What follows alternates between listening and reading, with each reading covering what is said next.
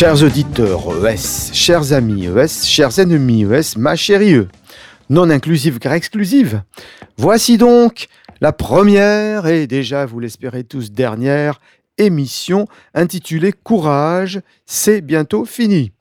Encouragement à tenir bon, soit dans la situation, soit dans l'émission, comme il vous plaira de l'entendre. As you like it, comme dit ce bon William.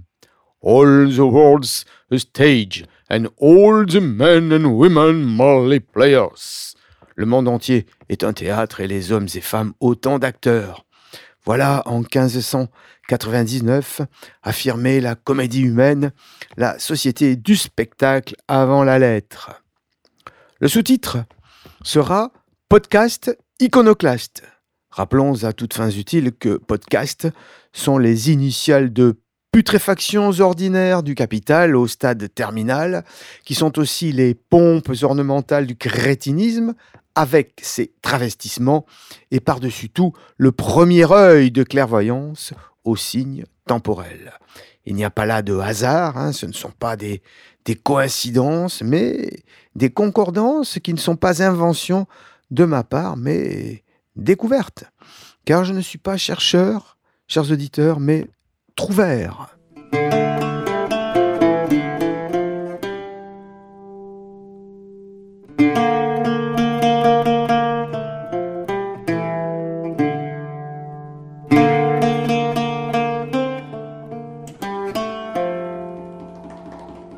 Ainsi, nous irons ensemble à trois niveaux d'onde.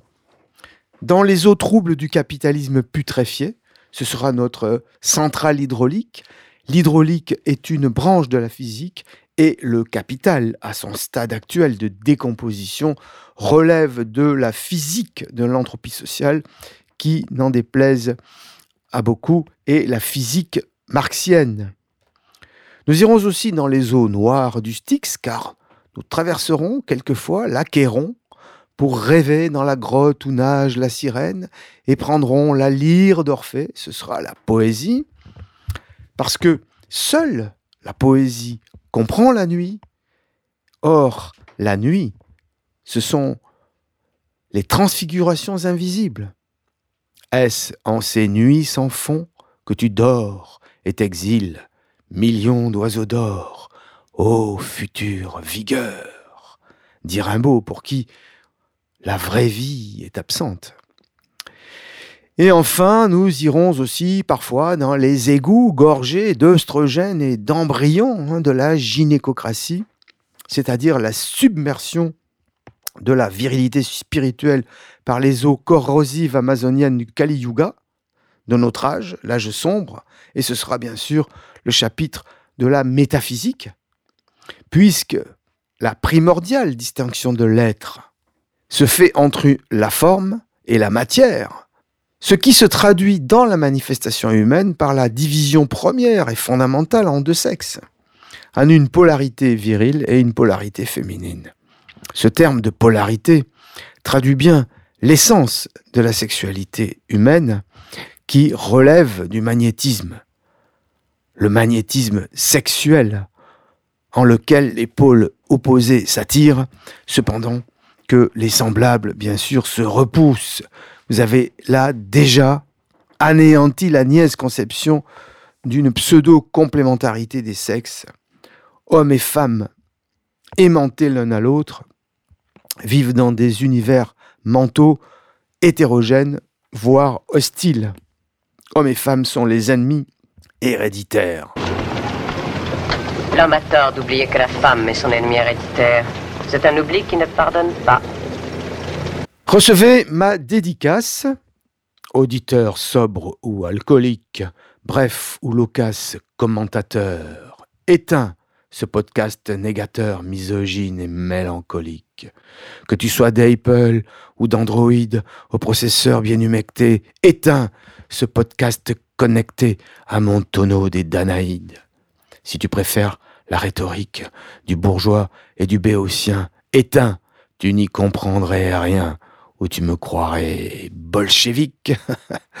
Ici, la vérité sans culotte danse dans le plus simple appareil, aux dames des hommes d'appareil qui courent lui mettre euh, des bottes. N'est-ce pas qu'elle est plus distinguée? Comme l'humide procureur euh, qui sous sa robe est bien stringée tellement qu'elle nous écœure euh, d'un réquisitoire sonore, suant le chromosome X, cependant que le mien sonore d'avoir été puisé au Styx depuis l'enfer de Don Juan, qui a reçu l'anathème de par sa forme et par son thème de la part des cagots puants. Mes poèmes tissent un suaire, et sous ce linceul mal cousu, je vais, du fond de ma misère, priant notre Seigneur Jésus, ayez pitié de ma poussière, de quarks et de photons fautifs, ramassés en spectre auditif, et toi, mon semblable, mon frère, qui m'écoute en catimini. Courage, c'est bientôt fini.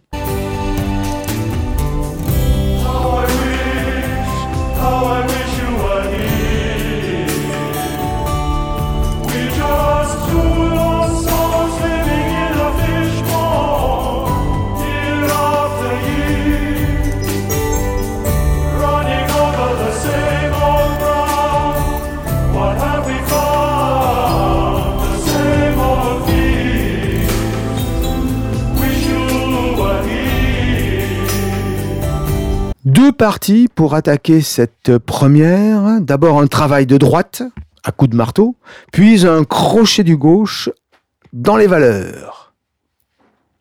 Mais avant, je vais faire deux brèves considérations inactuelles sur l'apparition d'un courant national-sioniste. Premièrement, je note qu'il est dirigé par deux frisés, pour faire allemand sans doute, comme on disait en 40.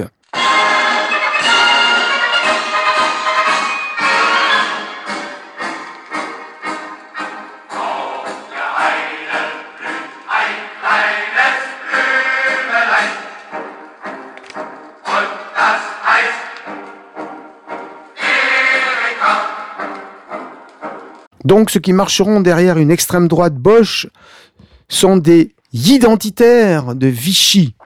Deuxième remarque, il faut donc distinguer entre les identitaires et les identitaires. Je donne ces lettres au hasard, Z et Y, pour bien marquer la distinction. Les premiers sont lumineux, comme euh, le, les coups de couteau dans le plexus solaire. Les seconds les identitaires sont telluriques et lunaires, car ils viennent de l'alter-féminisme, où l'on voit encore que le féminisme est premier. Car avant la capitulation de ces éléments de valeur actuelle devant les frisés, il y eut leur capitulation passée inaperçue, sauf de moi, devant le néo-féminisme sioniste de la Badinter. En effet, c'est elle, cette grand-mère historique, qui, après les attentats sexuels de Cologne, a donné le feu vert aux Bastier et autres Cluzel pour ouvrir un néo-féministe néocon qui fait maintenant les délices d'une revue qui, jadis, évolue d'Evola à Volo de Berdaïev à Taguieff. Bon, passons maintenant à l'affaire Ben Bella, euh, pardonnez-moi, euh, Ben, Ben, Ben Allah, Ben Allah ou Akbar, le mamelouk de Sa Majesté. Maestro, la danse du minaret pour monsieur.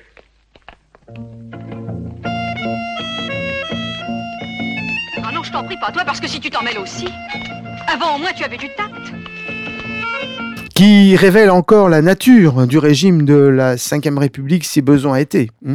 Un régime fait d'opacité, de coups tordus, de police parallèle, un régime ultra monarchique dont le souverain, vautré dans sa suffisance, pratique les coups fourrés par derrière, dont ceux de son mamelouk d'ailleurs il semblerait. L'élection de ce monarque au suffrage universel marque le degré suprême du crétinisme électoral. La Ve République est le régime le plus pourri de l'histoire de France, symbolisé par une succession de figures de bassesse, de figures descendantes, mais au sommet, vient couronner le plus immonde pouvoir que la Gaule ait connu depuis Mérovée, je parle du pouvoir hollandais et du bas catalan qui a institutionnalisé un ignoble état policier.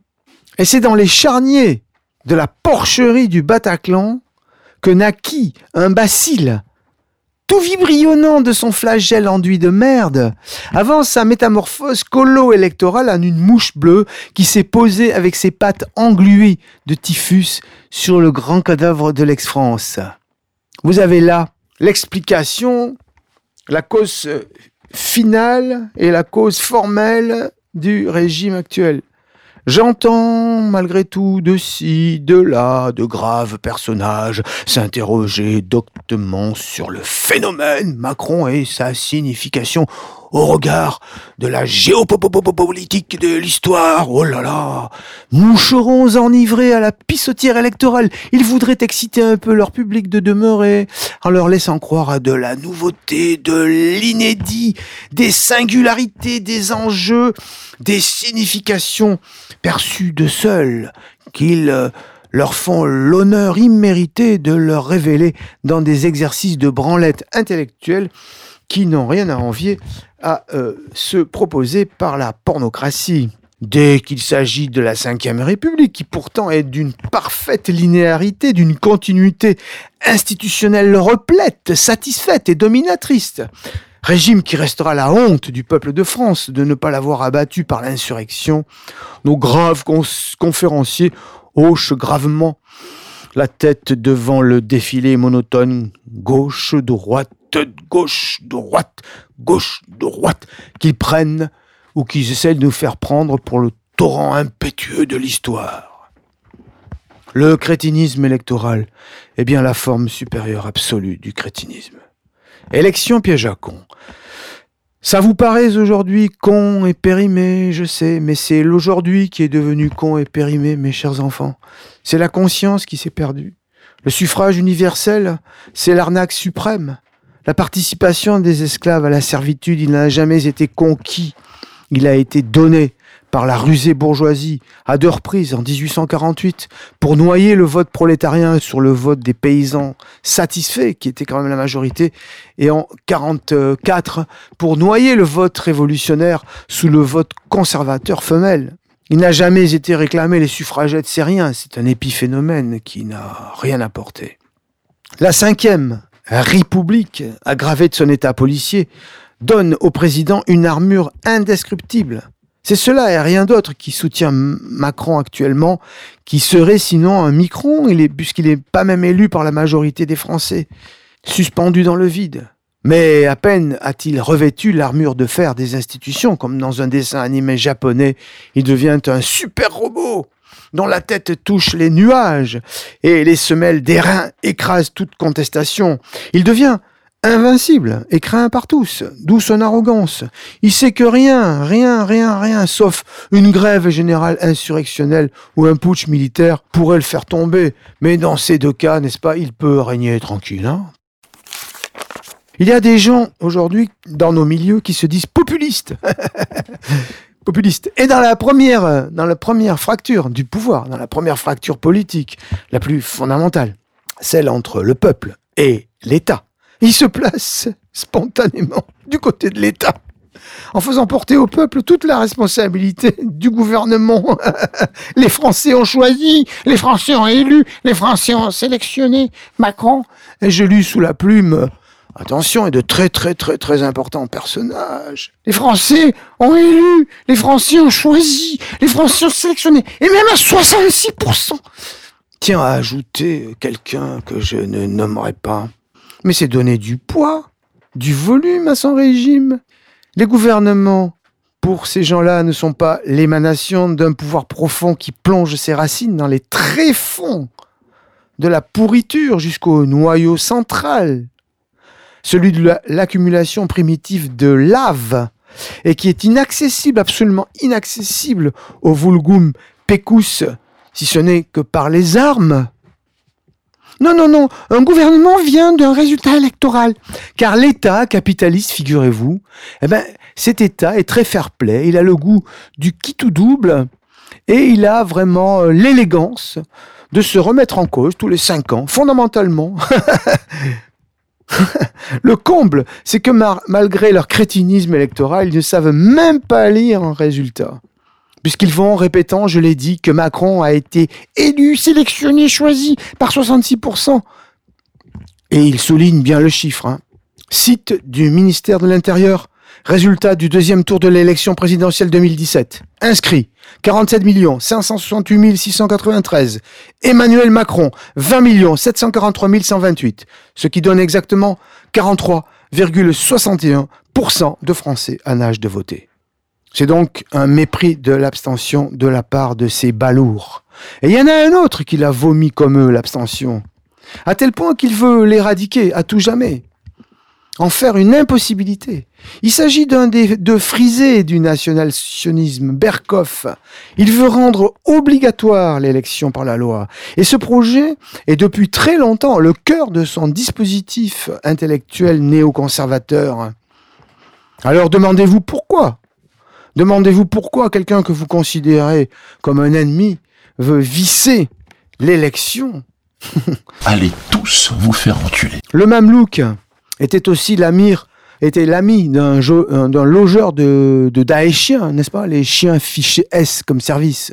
Encore ce maudit fil d'Ariane, éternellement relié entre la pourriture d'en bas et celle d'en haut. Nous avons encore eu droit, à l'occasion de cette affaire, à des révélations qui sont venus s'empiler dans le dossier de malheur du 13 novembre et qui ne laissent pas de nous précipiter dans des abîmes de perplexité. Chers auditeurs, ne trouvez-vous pas qu'à force de trébucher sur ce sentier rocailleux où poussent les fleurs du doute et les orties de la suspicion, on se retrouve sur une route plus large, plus droite, avec des statues tous les kilomètres qui désignent d'un doigt marmoréen l'État? Peut-être a-t-on le droit moral, peut-être, de l'emprunter cette route que nous indique d'un droit de ciment armé, comme dit Jacques Prévert, les bronzes de la raison. Chers jeunes auditeurs, lors de la session du bac philo de 2018, il a été proposé à votre juvénile sagacité, pour ceux de la filière technologique, le sujet suivant. Peut-on renoncer à la vérité? Chers jeunes auditeurs, je vous propose un corrigé, ou du moins des indications sur le plan et la manière de le disserter, ce sujet difficile. Proposition, il ne faut pas se demander si quelque chose est vrai, factuellement. Une chose est vraie quand elle est avérée. Démonstration. Donc je prends la, la méthode de Spinoza, proposition, démonstration, conclusion, et euh, Scully. D'accord? D'accord. Bon, alors, démonstration. Prenons un exemple au hasard. Le Bataclan. Oh, bien sûr, nous, on sait que c'est pas le hasard, mais dans la copie, il faut dire que c'est par hasard. Les habiles, qui s'appuient sur les faits, stupides, têtus, vulgaires, comme sur la raison, le discours de la méthode cartésienne, qui est la honte de l'esprit français, se demandent comment techniquement, un tel carnage a eu lieu et en se fondant sur la question de à qui profite le crime, en dernière analyse, ils en viennent à cette conclusion insensée de dire que c'est au pouvoir, à l'État et à ses services dits secrets. Et là, c'est pas possible. Pour la raison que nous vivons dans une démocratie parlementaire élue, donc décidée et choisie par nous-mêmes, ipso facto soucieuse du bien public. Voilà qui est une raison supérieure, supérieure à toutes les raisons résonantes, qui est la raison du cœur, qui est aussi la raison de l'État, puisque l'État est le cœur d'une nation. Nous avons là un État qui se pare lui-même de toutes les vertus, et qui n'hésite même pas à accuser d'autres gouvernements de crimes contre leur propre peuple, même si ce n'est pas vrai, dans le seul but de conforter la sécurité d'un petit État qui a été bâti précisément en réponse au terrorisme d'État, qui est l'abomination de la désolation. Un tel État aurait lui-même fomenté des boucheries sanglantes contre son peuple, peuple, dans une salle de fête et des terrasses de bistrot Est-ce un instant concevable? Mais la simple formulation de cette hypothèse la réfute, car il deviendrait alors et c'est là qu'il faut faire la démonstration, il deviendrait alors bien plus vil que Hitler lui-même, qui usait, lui, du cynisme. Or, l'hypocrisie est encore plus vile que le cynisme. Comme le mal a une limite indépassable, comme la vitesse de la lumière, et cette limite, c'est précisément Hitler. Conclusion, La vérité mal digérée, mais surtout mal dirigée, mène à l'erreur. Il est impératif catégorique de renoncer à la chercher par soi-même, mais il faut rechercher la compagnie de ceux et celles qui la connaissent et dont c'est le métier de la dire. Scoli, cela comporte aussi quelques agréments puisque ce sont aussi des putes de première bourre. Voilà, mes chers enfants, ce qu'il fallait écrire sur ce sujet éminemment philosophique. Vous avez été reçus, bien sûr, à cet examen prestigieux, mais néanmoins automatique, qui ouvre en grand les sphincters de l'enseignement supérieur.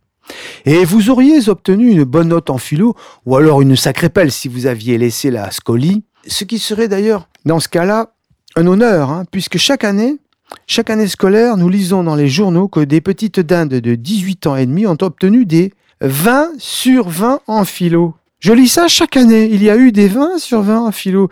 Mais quand elle écrit, mon Dieu, la cri pure de la raison antique, la phénoménologie de l'esprit du temps.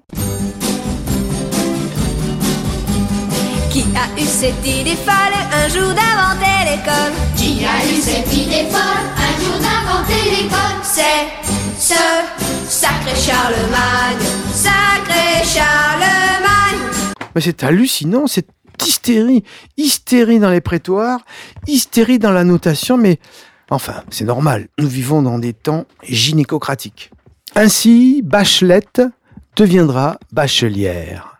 Littré donne pour Bachelette une jeune fille gracieuse. Exemple, une gentille Bachelette.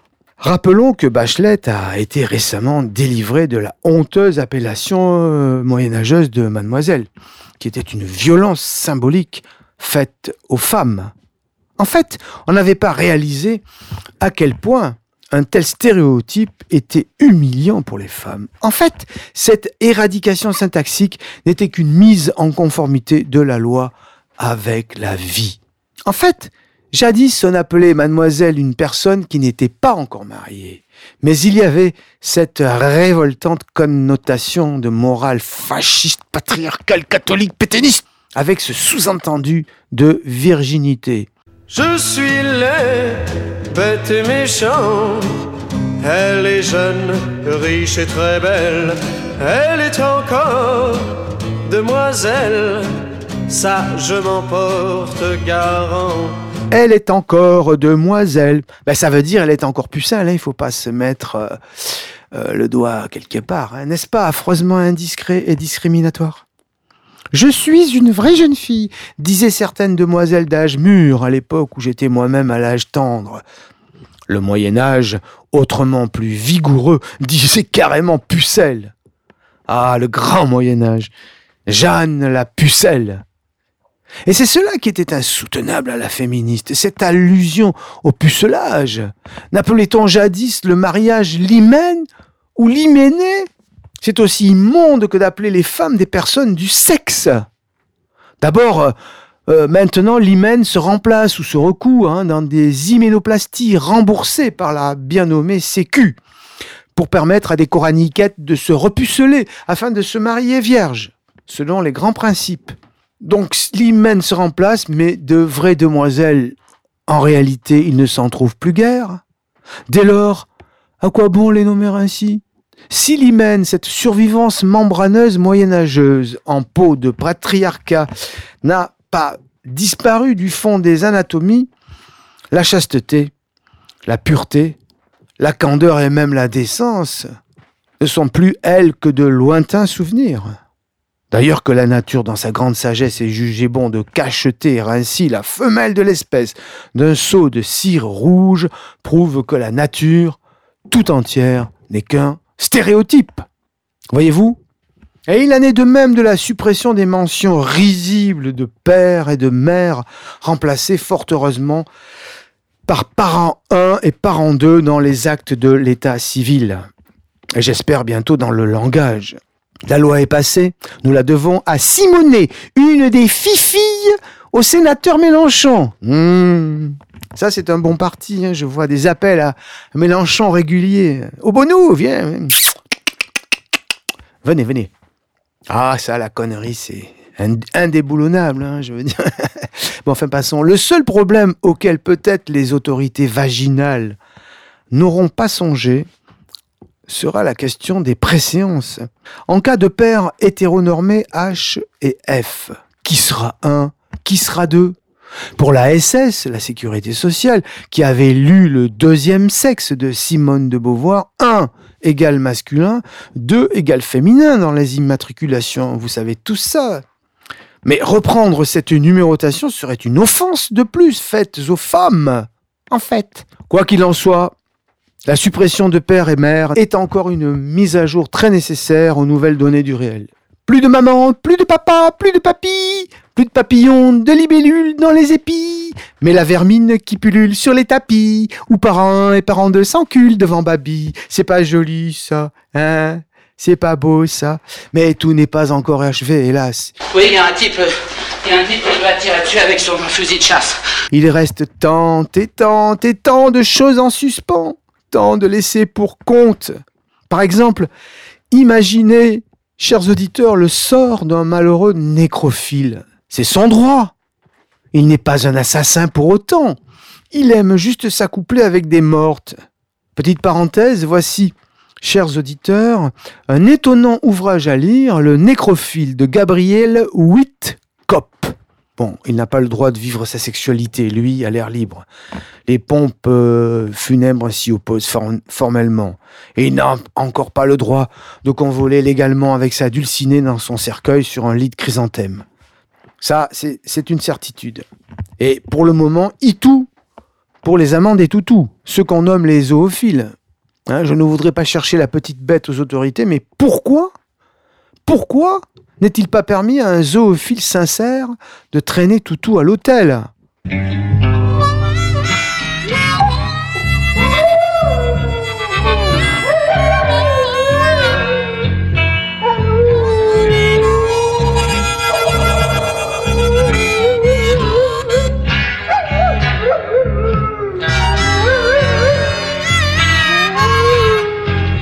Mais justement, c'est là que je vous prouve que je ne suis pas un pessimiste parce que je garde espoir. Et il faut espoir garder. Personnellement, je mise beaucoup sur la nouvelle tendance végane, à considérer nos amis les animaux comme nos frères et sœurs, et que de les manger équivaut à une sorte de cannibalisme, encore plus odieux même. Ce courant de pensée hébété ira, je pense, jusqu'à proposer la légalisation du mariage interespèce. J'y crois, ma chèvre amie. Les copulations entre des femelles humaines avec des chiens, des ânes ou des chevaux sont d'ores et déjà banales chez le pornocrate. Et qui sait ce qui se passe vraiment dans les alcôves des Parisiens, si ces derniers ne se mettent pas chez eux franchement à quatre pattes pour être plus proches de leur chienne en chaleur ou de leur pitbull. On voit d'ailleurs pas mal dans les défilés de trous du cul en talons aux aiguilles des types à quatre pattes suant dans leurs strings en simili-cuir et tenus en laisse devant des enfants. Donc les choses avancent, on progresse. On voit aussi des cabots en tant qu'intervenants à la tribune des meetings étudiants d'avant-garde. Selon moi, le LGBTQIA va bientôt se prolonger d'un Z bienvenu et urgent, d'un Z Son nom, il le signe à la pointe de l'épée qui veut dire Zorro.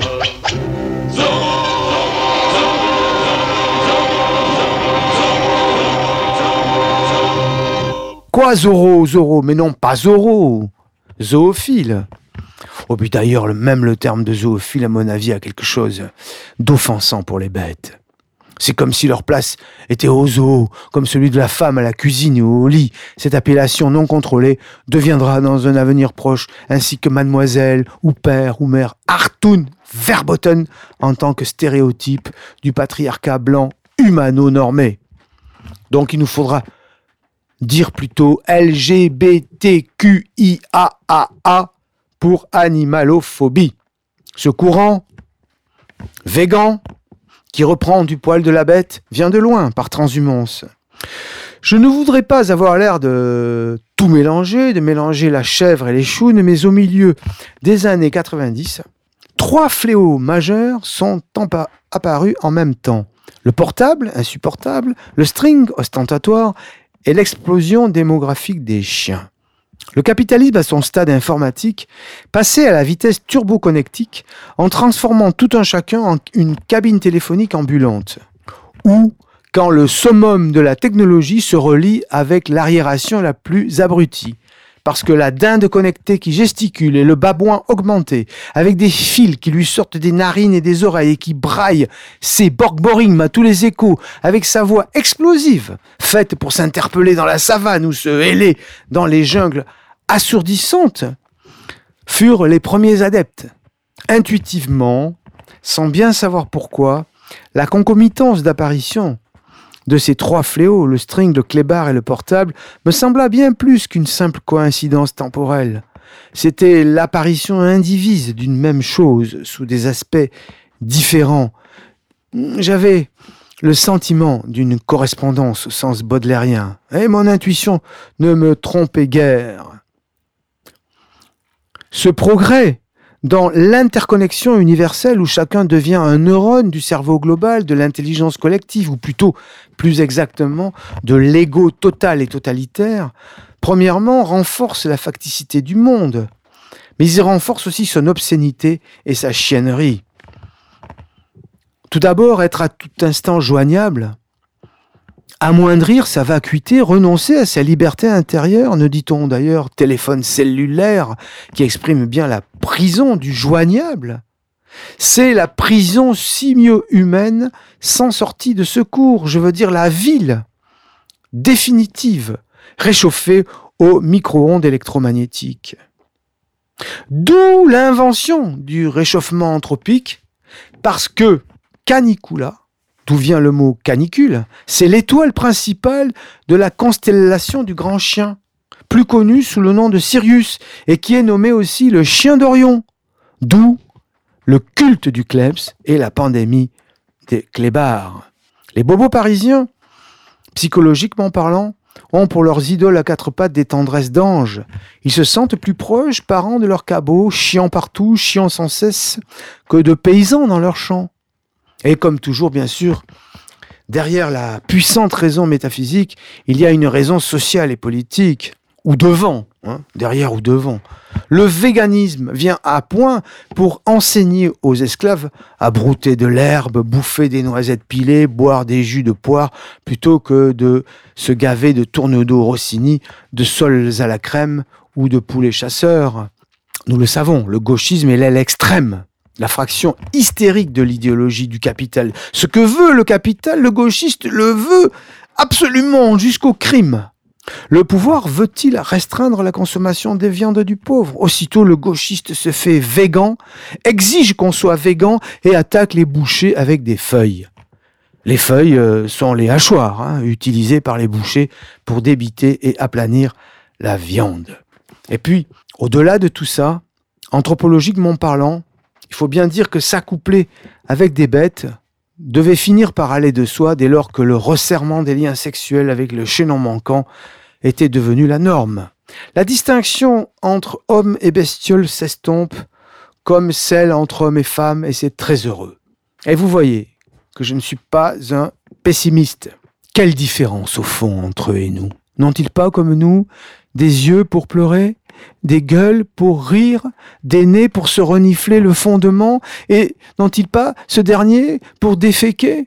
Que sommes-nous de plus au fond que des rectums verticaux? Il faut marcher avec son temps et le troupeau. Chers auditeurs, légalement, on pourra un jour se marier avec son chien. Riez si vous voulez. Rira bien qui rira le dernier?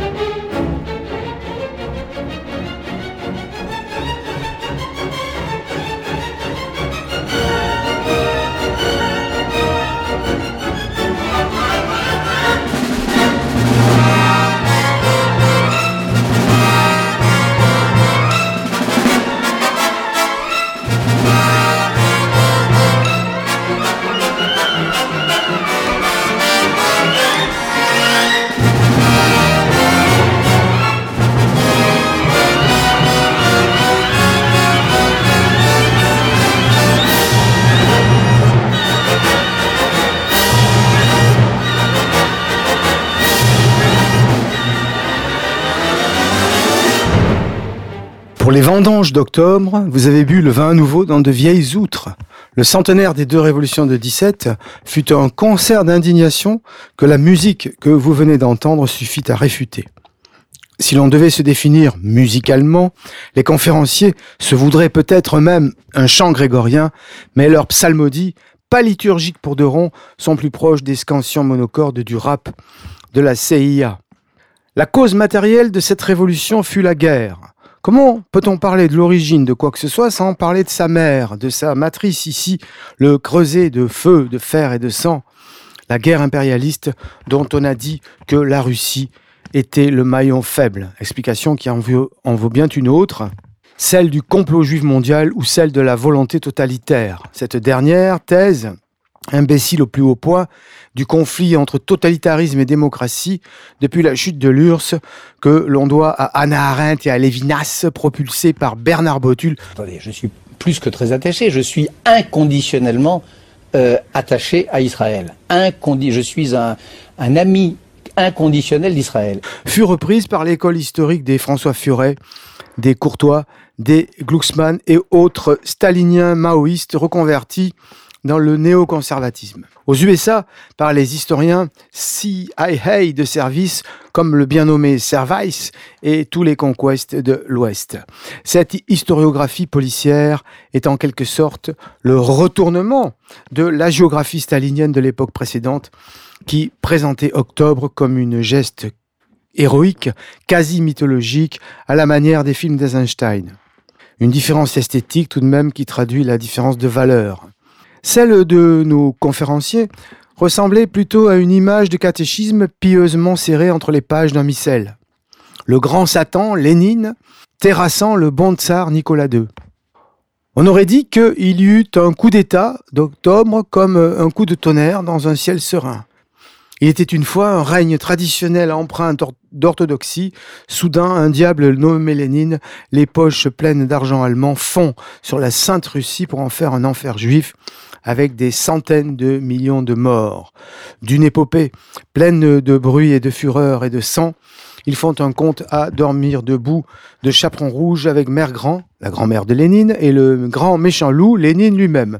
Et ce ne sont pas les millions d'hectolitres d'hémoglobine qui feront d'une image une véritable vision. Quelle fut la volonté agissante en février 1917 en Russie? Qui veut quoi? En février, Lénine était à Zurich et était en train d'écrire qu'il ne verrait jamais de révolution prolétarienne de son vivant. Quant aux bolcheviks, ils étaient insignifiants, à peine représentés dans les quartiers ouvriers de Viborg, là où se trouvaient les grandes usines géantes de la métallurgie, du textile et des munitions pour les fournitures de guerre. Les bolcheviks n'ont joué strictement aucun rôle dans les journées de février, et mieux encore, craignant un remake de 1905, ils se sont opposés au départ des métallos, qui partaient rejoindre les ouvrières affamées du textile, qui sont sorties pour la journée des femmes et pour réclamer du pain au bon tsar.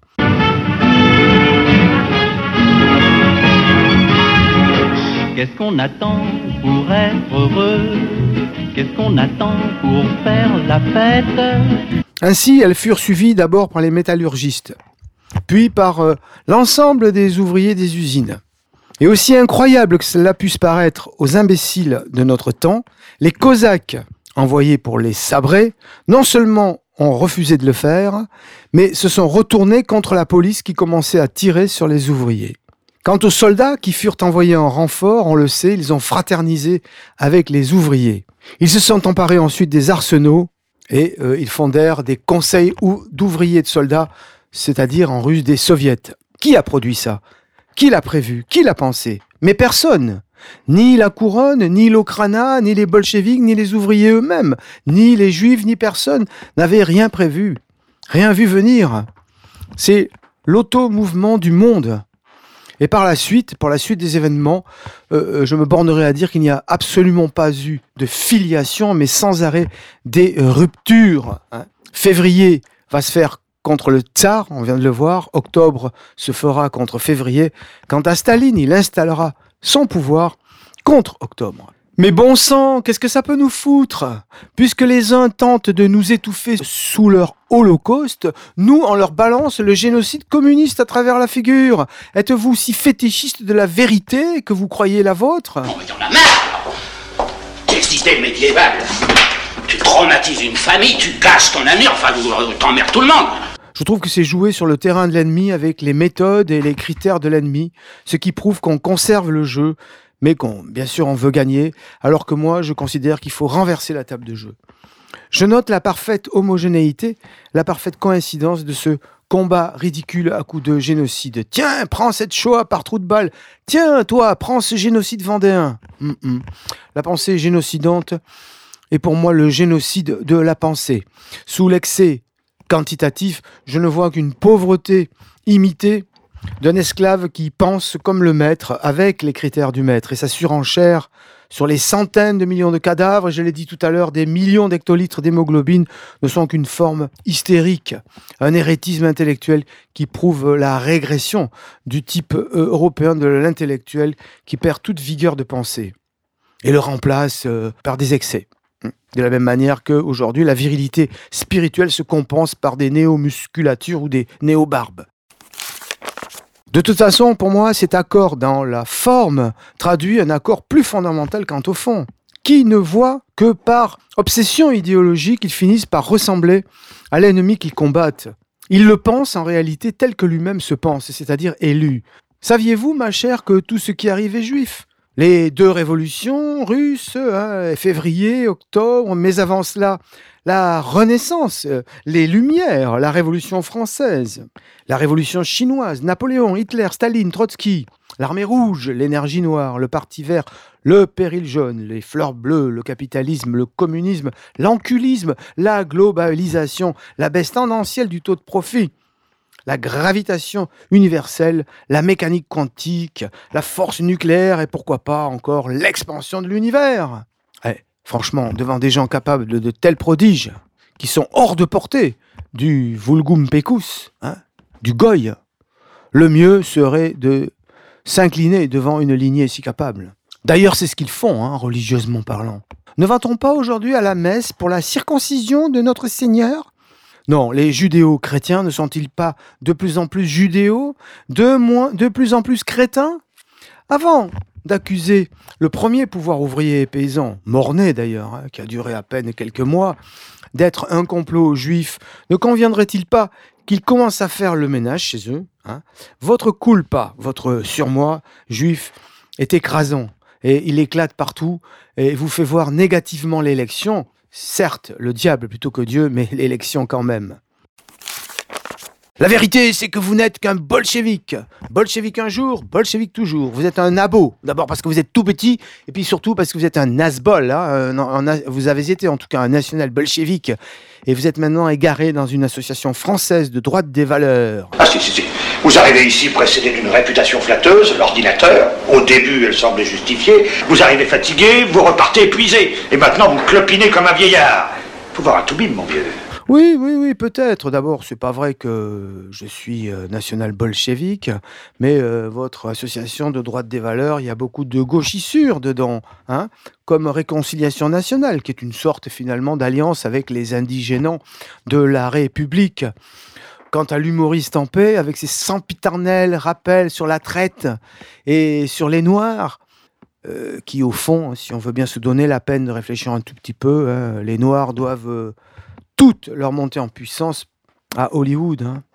Il y a aussi ce culte du Turc, l'ennemi héréditaire du Russe, qui parce qu'il vient d'avoir quelques mots avec l'OTAN, fait oublier qu'il en reste un pilier, hein, qui a soutenu Daesh, et qui se bat aussi pour la substitution de population en Europe.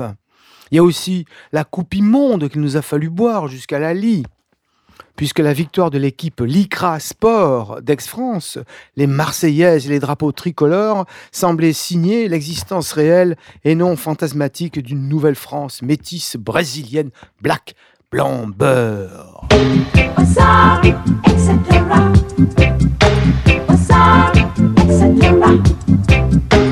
Et au prétexte que, politiquement, la situation est dominée par une montée d'un national-sionisme, ce qui est tout à fait réel, hein, les deux frisés.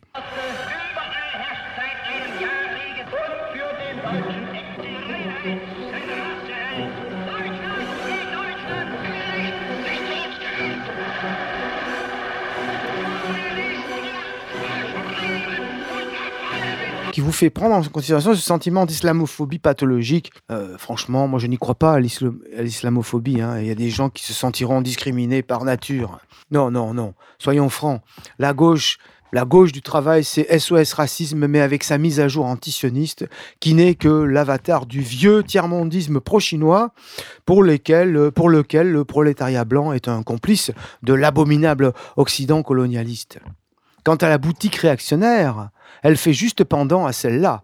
C'est le vieil anticommunisme CIA, mais avec l'option euh, Solzhenitsyn. Je n'ai aucune prévention contre euh, David Duke, Bien au contraire, même si je pense que sur le sujet de la révolution russe, il se trompe. Mais l'entendre cité par des gens qui ont choisi le camp des crasseux moudjahidines afghans contre des soldats blancs de l'armée rouge, euh, là, je trouve que ça laisse beaucoup, beaucoup à désirer. Chers auditeurs, voir, apercevoir de la confusion entre la cause et les faits, voilà le fondement de ma divergence. Elle n'est pas idéologique, c'est cette divergence qui me vaut tant et tant d'incompréhension euh, dans mes articles ou même dans, dans mes livres ou même dans mes prises de position. Ainsi, dans cette question, moi je ne vois pas l'insupportable police de la pensée comme une volonté de puissance qui aurait triomphé du monde arien en ordre et en pleine possession de ses moyens. Comme le dit Julius Evola, parce que l'action juive a été possible seulement parce que dans l'humanité non juive s'étaient développés des processus de dégénérescence et de désagrégation. L'élément juif s'y greffé, s'est greffé à ces processus. Ainsi, donc, euh, il est euh, une conséquence, un effet, mais non pas la cause. Il en est de même pour le féminisme, ce qui m'attire tant d'hostilité aussi. Pour moi, ce n'est pas le féminisme, ce n'est pas une volonté de puissance euh, des féministes qui a triomphé. C'est la désagrégation de la virilité spirituelle qui va permettre le passage de ces eaux amazoniennes. Et ces dernières ne sont pas dévoyées par une volonté malfaisante, mais elles ne font qu'exprimer l'être féminin de plus en plus tel qu'en lui-même. Voilà, ce changement radical de paradigme malienne, bien sûr, tous les chalands des deux boutiques dont j'ai parlé. Alors, il ne s'agit pas de m'opposer idéologiquement, je me répète, pour la raison que le bolchevisme euh, n'est absolument plus d'actualité, et même euh, le national-socialisme. Il y faudrait euh, une, race humaine qui n'est pas présente.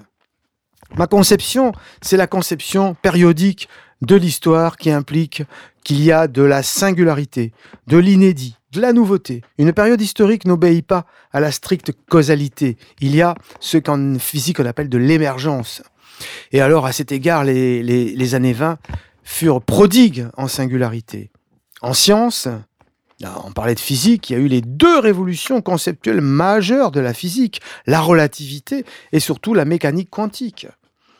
En art, nous avons eu le surréalisme, c'est quand même pas rien, le futurisme. En politique, je l'ai dit, l'apparition d'alliages nouveaux, hein, le national-socialisme, le fascisme et le bolchevisme, qui sont de strictes singularités. Quant à la guerre, elle fut aussi ce chemin des dames qui ouvrait sur la riante clairière féministe par l'éradication des poilus, par la faucheuse esthéticienne afin que le con, qui est le, sujet maintenant actuel, hein, apparût dans toute sa gloire. Ça court les rues, les grands cons. Oui, mais celui-là, c'est un gabarit exceptionnel. Si la connerie se mesurait, il servirait de maître étalon. Il serait assez. Ce que Nietzsche appelle l'arrivée du petit homme. Ne pas comprendre que ces moments de rupture, ne pas saisir le réel, la réalité, l'esprit d'objectivité qui est le, soi, et que tout cela est bien plus immense que les petits égaux, que le mental, et acquiescer à tous ces petits légos, à ces montages, à ces bidouillages intellectuels abstraits, ne pas comprendre cela, eh bien, c'est ne pas le comprendre. je ne sais pas ce que je voulais dire, mais euh, la vie, la vie, la réalité sera toujours trop immense pour être contenue dans le mental du simio humain. On avait commencé par Shakespeare, eh bien, Shakespeare, Hamlet, il y a plus de choses, Horatio, dans le ciel et sur la terre que n'en peut rêver toute ta philosophie. Eh oui. Donc ce n'est pas, évidemment, sur l'ensemble de l'histoire avec une grande hache que je dénie l'influence dont nous parlons, mais sur cette circonstance précise. Notre âge est un âge de révolution orange, qui est la fin des possibilités révolutionnaires réelles, l'âge du même, du sempiternel, le règne du, des vieilleries rajeunies, euh, un peu comme le Coca-Cola, vous voyez, qui, qui reste la même saloperie, mais dont on a changé l'étiquette, dont les pubs euh, le rendent fun, enfin qui a changé euh, de valeur d'étiquette, tout simplement. Tout cela est le signe de cet enfoncement dans le règne de la quantité, qui est une solidification du monde, une baisse de conscience dont les exposés sur la révolution russe n'ont été, hélas, qu'une des nombreuses expressions euh, qui traduisent euh, l'abaissement des esprits du temps. Autre chose euh, également, une dernière petite note, cet anticommunisme délirant revient à nier que le capitalisme s'est révélé à l'usage 100% plus anti-traditionnel que tous les pays communistes réunis du glacis de l'Est, hein, qui faisaient défiler les femmes en tant que komsomol, certes, mais le capital, lui, les a versés en masse dans la pornographie. Allons, finissons-en en allant à la rime sur ces gens qui sont pour Poutine, mais fumés hier pour les Afghans. Maintenant, ils prennent des gants pour nous fourguer les stupéfiants des furets et autres courtois, des services et autres putois. C'est Vichy, la Mecque et Lourdes, conjurées contre Pétrograd, et d'une haine sourde qu'elle se fut nommée Leningrad. La Sainte Alliance de Versailles nous refile en douce la victuaille indigeste jusqu'au dégoût, bien qu'il y eût un petit goût d'un brin de Solzhenitsyn mais ça reste de la cuisine avec des sauces de la CIA qu'ils accommodent avec un zeste de protocole, mais ça empeste. On entend ce galimatia depuis qu'a chu la très vieille URSS, cette descente d'utérus de la gâteuse apparatchik avec son appareil très chic de molaires et de canines. Ils lui mettent un couteau dedans pour faire peur aux dissidents. C'est la grand-mère de Lénine, le fondement de la terreur et des torrents d'hémoglobine, prima causa, premier moteur. Toute l'histoire soviétique n'est qu'un Lego cabalistique. Telle est la propagande grise qui ne colle pas avec les faits, mais sort de la matière grise de messieurs Homais satisfaits. Lénine fit avancer les goy comme des pions, comme ses boys. Lui-même fut mu par sa mémé. C'est tellement mieux sans les dents, lui disait-il, tout en l'aidant à remettre son râtelier. Et elle dit d'une voix rajeunie Dommage, c'est déjà fini.